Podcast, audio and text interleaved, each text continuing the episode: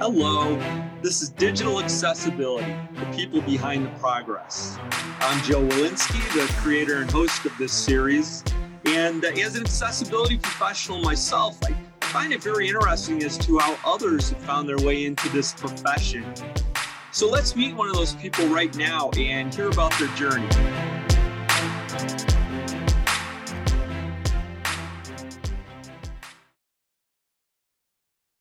All right. Well, here we are. And I have another opportunity to talk with an accessibility practitioner. Today, I am visiting with Ryan Shugart. Hello, Ryan. How are you today? Hi, Joe. I'm doing great. It's great to be here. Thank you for inviting me. Well, I am in my home office on Vashon Island, which is near Blink's Seattle headquarters. Uh, where are you talking to us from? I am talking to you from just outside of Mill Creek, just a little ways, I think, northeast of you. Well, it's uh, good to have this opportunity to uh, chat. Um, I I had an opportunity to uh, meet you in the past uh, at a local uh, uh, physical meetup event, I I believe. But for those who are meeting you for the first time, why don't you talk a little bit about um, your activities, the types of things that you're involved with today. Sure, absolutely. So um, I have been at Microsoft now for about six and a half years. Uh, joined back in 2016. And I work as a subject matter expert for accessibility on the cloud and AI accessibility team. And um, I like to describe to people our team is handling accessibility for anything at Microsoft that is not Windows, Office, and Xbox. Even though that's not even 100% accurate, there's definitely some overlap. But I help teams sit down and understand what does it mean when they get an accessibility bug? What is the impact of the bug? How can they fix it? And what is the impact of that fix going to be to the overall user experiences? Because different fixes can mean different uh, side effects depending on the experience overall. So that's what i've been doing for the past um, six years. I, I, have a couple other people that i work with on my team and uh, we work with uh, i'd say about roughly give or take a thousand different products well, uh, yeah, I'm always interested in in how how that practice works, especially when it has to scale for large organizations like that. So, yeah, I mean, you mentioned a lot of products. Um, is your team uh, more or less on on call when when there's a you know a, a new product or something, or are you uh, kind of keeping track of developments? Like, how does it work on a kind of a day-to-day weekly basis for you to get involved with your colleagues? It's kind of all of the above honestly. Um, we try to keep as close a track as we can when new products are being released and what the current state of the product is. Um, unfortunately microsoft is a big organization and things occasionally slip even past us. It's it's rare but let's be honest, it, it happens sometimes. So sometimes we have to just be watching some of the same sources you do just to make sure that we're on top of things. But I, I would say nine times out of 10, um, products are really good at coming to us and saying, hey, we are about to make a new release, and here is the possible accessibility implications. Can you take a look at this and and um, advise us? And we have several programs that we run targeting um, specifically that. We are really big on shifting left uh, with accessibility. And so we have a couple people who just work with designers on making sure that uh, there is good design in the product to begin with, just to avoid accessibility bugs when it comes down to the testing phase. So yeah, we're we're not perfect. We can't be perfect, but I actually think we do a very good job. Well, getting in in at the uh, design level is certainly a, a very progressive uh, uh, way to uh, address that. Um, it it you've you've uh, been involved in a you know a lot of activities in your career already, but I always like to find out kind of how it started with people uh, with their live life and work life to uh, start being aware of accessibility and deciding how it you know became part of their professional life. So, kind of uh, what you know, what was it with with you where uh, this was something that you became aware of and then started working with? Well, I've been aware of it one way or another since I was young. Um, I'm visually impaired. I was born visually impaired. So I've been using assistive technology ever since I started working with computers. I've had to. My first computer was an old Apple IIe back in 1988. Um, it had a it had a Echo 2 card in it. And for those who may recognize it, used the Textalker screen reader back then, even though I don't think the term screen reader had been invented yet. So obviously this has been a need and something I've, I've needed to do for a long time. I've always had a big interest in technology. I felt technology has a lot of potential to impact people's lives. And so I went to school and studied uh, computing and actually graduated and went into IT um, for, I'd say, good 12 years before I came to Microsoft. I was working as a system administrator implementing IT systems in both small and large corporations. And as a blind person, there were a lot of challenges doing that. Um, I was able to do my job very successfully, but it felt many times like half of my job was just figuring out how to do my job um, because I was working with a lot of inaccessible technologies from a lot of different vendors, including at the time Microsoft. And so I started um, raising issues and complaining and making the issues known to various companies, Microsoft included. And uh, actually, at, one point, someone from Microsoft came out and visited my workplace um, and uh, saw once and for all some of the struggles that I was going through on a day to day basis. Um, and that kind of led to me actually getting a job at Microsoft in the new. Um, at the time, it was new and it was uh, called Cloud and Enterprise at the time, but the accessibility team was forming at that point, and so that's um, really how I got involved. I was living in Denver, Colorado at the time, and uh, packed up and we moved out to Seattle and uh, started my Microsoft journey.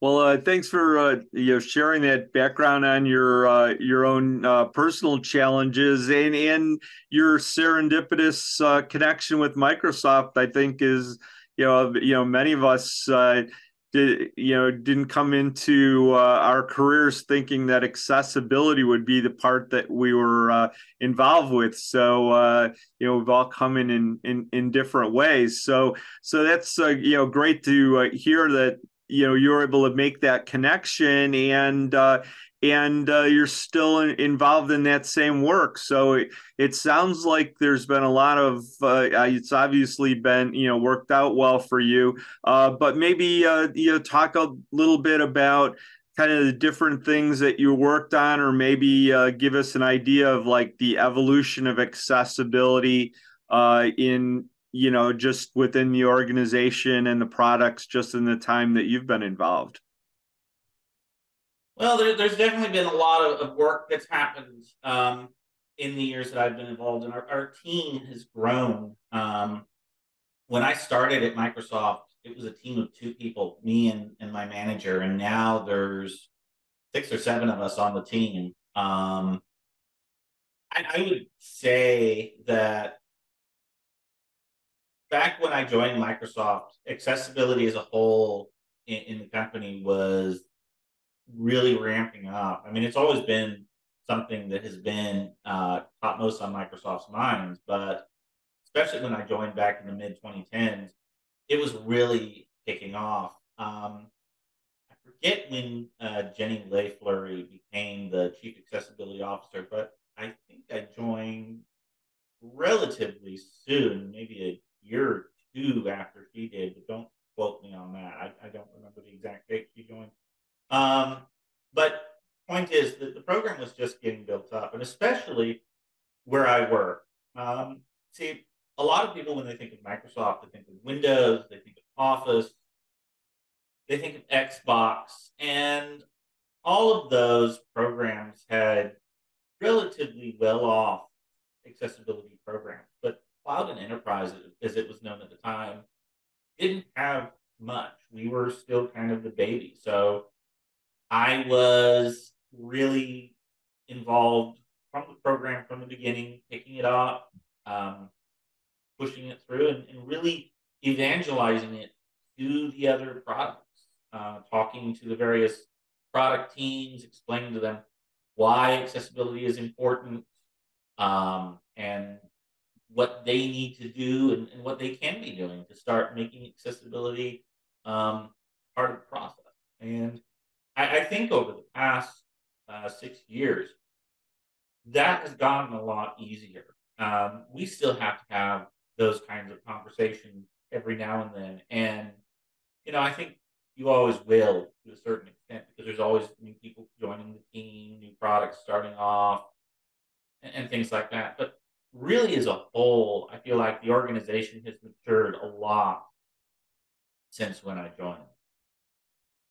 And uh, you know, you mentioned uh, you know in, informing uh, product managers about accessibility uh, within the the cloud area, but but for that particular area of products with that you work with in Microsoft, um, are there any things that are like uniquely different uh, challenges that maybe you think are different from the more maybe more uh, consumer facing products that you mentioned like uh, uh, like uh, Windows and Office and Xbox? That's a very interesting question. Um, and I would say at the heart of it, it's the same stuff, different day. But there are some unique things that we have to deal with.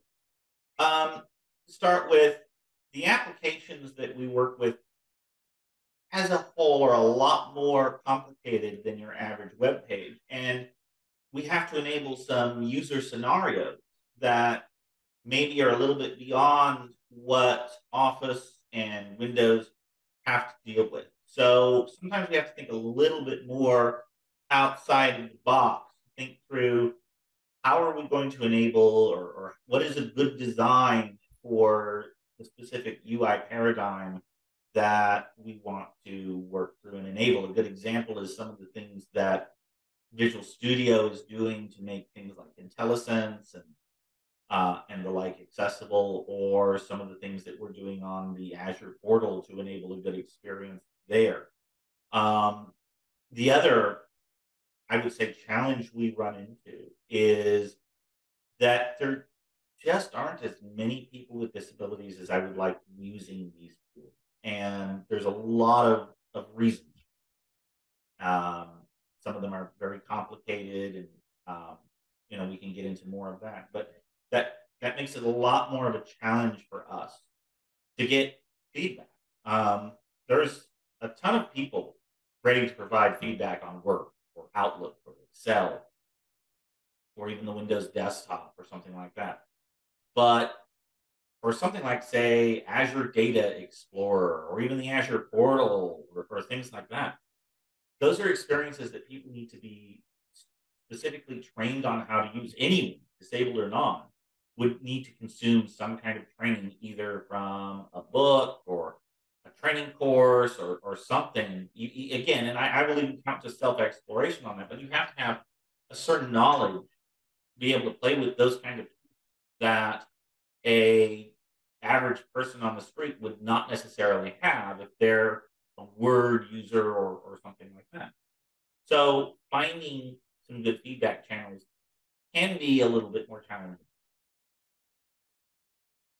Well, yeah, I think, you know, part of it is that there are certain uh, areas of technology where because accessibility isn't there, it isn't it it isn't even something that uh, people may think is an option for them to pursue as a career to pursue academically or you know to try and get jobs in in that area. And so i guess you know there's that situation uh, catch 22 where uh, if there's the infrastructure isn't there then you can't get involved in it. But if people don't get involved in it then uh, you know it can't be improved so uh, do you have any thoughts just uh, like generally on on the ability to, to you know build out the opportunities so that there are more people uh, uh, with disabilities that are involved in using the type of uh, services that you're involved with? That's a very good question, and that's a, a complicated answer because there is a lot of reasons that there is an employment gap in the disability community in general, let alone in tech. And it's not something that can be easily solved. Um, that said, inaccessible technology is a big part of of that. And I think honestly, the area I'd like to see a lot more focus on is training. Um, getting some good accessible training out there to train people with disabilities on how to use these things, how to even get them interested, show them what this can do, and show them that it is accessible. I mean, I do use Azure. I do use um, all of these tools. Some of them more successfully than others, but I'll focus on Azure because it's one I use almost every day. I, I, get through that portal. It is a clunky experience, and there's still a lot to be done to improve on it, and we're working on it. But you can do it. You can get through. You can create virtual machines. You can create app services. All of these new things that, that are coming in, it's doable today. It is not, you know, the, the most usable experience out there but people can get in there and do that. And so a lot of it is just a lack of understanding of how to do it because it is a little weird and it is a little unusual. And some of that's just for anybody, not even just people with, using assistive technology or people with a disability. It's it's a learning curve for anyone. And then you add accessibility to that learning curve and it makes it really hard. So if there's anything we can do to flatten that learning curve out, I, I would say it's worth it to try.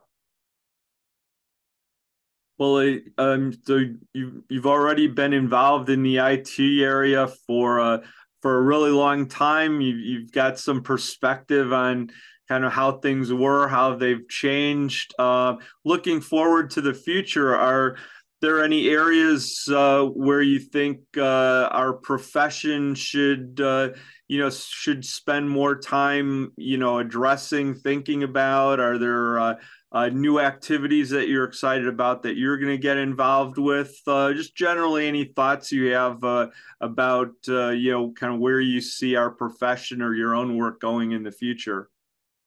I think that there is a huge potential for artificial intelligence to assist with accessibility. I don't think it's there yet, but I think we're at the beginning of that journey. Um, I'm sure you've tried ChatGPT out there, and, and right now its advice is leaves a lot to be desired, but it's still impressive what it's able to do even today. And, it, and if you think about things in the next five to 10 years, there's just a lot of potential for how a properly trained, and I, I want to really emphasize properly trained. That's that's the key. That's the differentiator here, and I think that's what's hard. But a properly trained AI can do. I mean, we already have products at Microsoft like Seeing AI that are already helping uh, disabled people with artificial uh, by using artificial intelligence a lot today, and I, I, think that that's going to grow, and I think there's a lot of opportunity for it to grow. Um, another thing that's happening is uh, we have Copilot, which is a tool introduced by GitHub that uh, Visual Studio is adopting that can help people write code. Um, and again, all of these things are still in there there's a long way to go. I don't want to give anyone the impression these things are ready today. They're not. But five, ten years down the road, I, I think I think these things will make a huge. Um, I also see an interesting shift, and I don't even know exactly where it's heading yet, but I see it in the place of assistive technology like screen readers. it's a, a thing that comes up a lot for us is what is the responsibility of the screen reader slash assistive technology to do and what is the responsibility of the application itself to do as, far as contributing to accessibility should for example underlying applications force screen readers to read out messages what kinds of messages or should they just make certain things programmatically available and then let the screen reader choose how to read. Them? I I see that all the time. I certainly have my own opinions on it, um, but it's it's definitely I think something that I see more and more of going on right now, and is is something that uh, I think we're going to have to address at some point in the relatively near future. Um, one final I'll mention is right now, um, a lot of accessibility around the world is focused a lot on being compliant with the various accessibility regulations. Section 508, European regulation, WCAG, whatever it is. I think we're going to be moving to a lot more focus on usability over the next five to 10 years because those regulations only go so far. And I think a lot of people don't realize how minimum bar WCAG actually is. I'll be honest, I didn't realize how minimum bar WCAG actually was until I actually started looking at it, talking to people who really knew it, and started thinking about what does this actually mean. And there are certain cases when you sit back and think about it, like color contrast, for example, or even things like page layout when it's talking about headings that WCAG, if you make it, you can make a page that is absolutely WCAG compliant, but is so unusable, it's not even funny. And when you expand that to more complicated applications, that just becomes oh so more apparent. So I, I really would like to see, and I think I see it, a shift away from just making sure that your I's are dotted and your T's are crossed to a place where people are actually trying to make their products accessible, usable, and something that is a delight for people to use across the board. I guess when you uh, you get into that uh, part of uh, with co- compliance, then you know if if an organization wants to uh, go by uh, beyond compliance, then of course uh, you know return on investment and and other values about your organization are what ends up you know fostering that push. Um it, as uh, as a person that uses uh, you know assistive devices y- y- yourself but you know are there any uh kind of thoughts you have, you know, to organizations about uh, the you know the value of what they do beyond just trying to uh, avoid a, a legal lawsuit? Yeah, um, disabled people are customers, and you should want as good good of an experience for them as you would want for any other customer. We're not just people who could sue you. In fact, most of us don't really want to do that, at least speaking for myself. But we want to use your product, we want to give you money.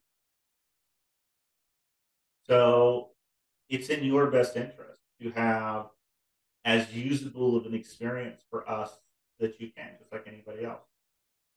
And I'm sure you've heard this a number of times, Joe our population isn't getting any younger. We're aging. People are developing new disabilities. All of these things happen all the time.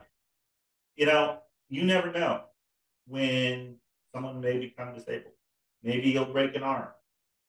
Maybe something more serious will happen. And you may find yourself one day needing to use the technology. And at that point, you'll want as good of an experience as you can have using it. So think of, of people with disabilities as people who use your products who happen to need to access them a little different. Well, you've uh, you've given us uh, quite a lot of uh, you know great ideas, thoughts of, about the future. I really appreciate that, and uh, so it's been a uh, real pleasure having this uh, opportunity to chat with you and find out a little bit about your background. And you know, I, I, one of the other questions I had is, um, do you have the opportunity to um, get involved in any of the uh, community activities or conferences? Um, I know the pandemic slowed things down a little bit, but uh, is that something that you're uh, you've been involved in? Absolutely, I've been to CSUN several times, and we've attended several conferences uh, virtually, both as Microsoft and just on my own. And I'm hoping as um, things reopen that I can get back out there and, and meet more people again because it was certainly a lot of fun and very informative just meeting people before. All right. Well, great. Well, maybe I'll meet you at one of those activities. So uh, thank you again for uh, participating in this. Thank you, Joe.